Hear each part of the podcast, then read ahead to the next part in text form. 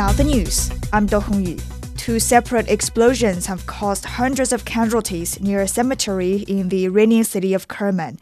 More than 70 people have been confirmed dead, but the number could rise further as nearly 200 others have been injured.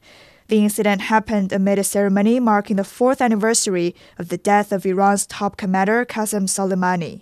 Soleimani was seen as the most powerful figure in Iran after the supreme leader Ayatollah Ali Khamenei. In 2020, he was killed in a U.S. drone attack near Baghdad International Airport.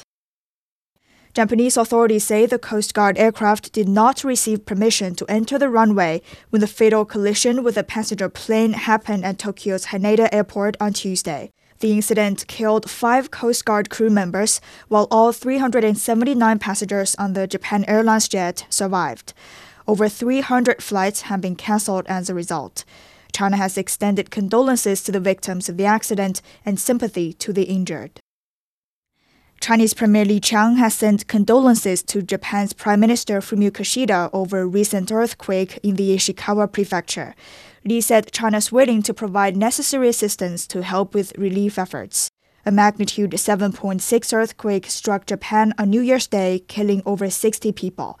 It's also triggered tsunami waves and a major fire, leaving many areas without power and water supply.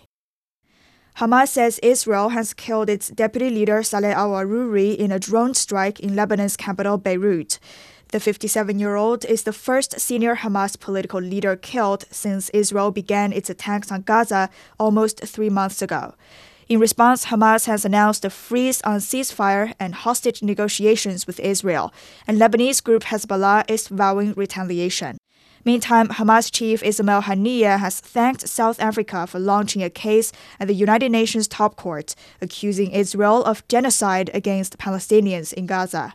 Trent Murray reports from Tel Aviv. When South Africa first filed these court papers on Friday, that there was a strong reaction from the foreign ministry here. They put out a statement saying that South Africa's claim has no factual or judicial basis and is a despicable and cheap exploitation of the court. They went on to say that we call on the ICJ and the international community to reject the baseless claims of South Africa out of hand. Now, Vincent Magwenya is the spokesperson for the South African President Cyril Ramaphosa. I have spoken to him. He said he didn't have a full response on behalf of the South African President, other than to say, and I will quote, we look forward to the commencement of the court process.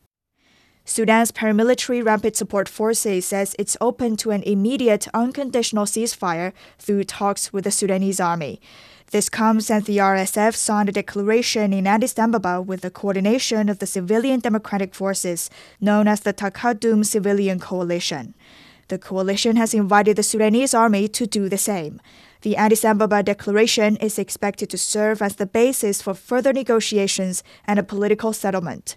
Sudan has been mired in clashes between the RSF and the Sudanese armed forces since April last year. Over 12,000 people have been killed in the fighting. China is poised to overtake Japan to become the world's leading automobile exporter. Preliminary data from the China Association of Automobile Manufacturers indicates a remarkable 58% year on year increase in Chinese car exports.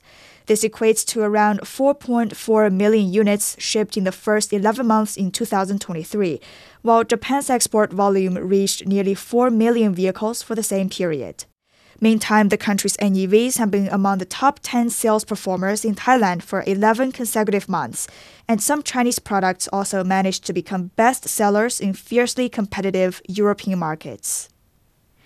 Air quality in the Chinese capital has remained above national standards for three consecutive years. The Municipal Ecology and Environment Bureau says PM 2.5 concentration in Beijing averaged 32 micrograms per cubic meter in 2023 the annual average concentration of main pollutants, including nitrogen dioxide and sulfur dioxide, was down by up to 88% compared with 10 years ago. And that's the news. I'm Do Hongyu.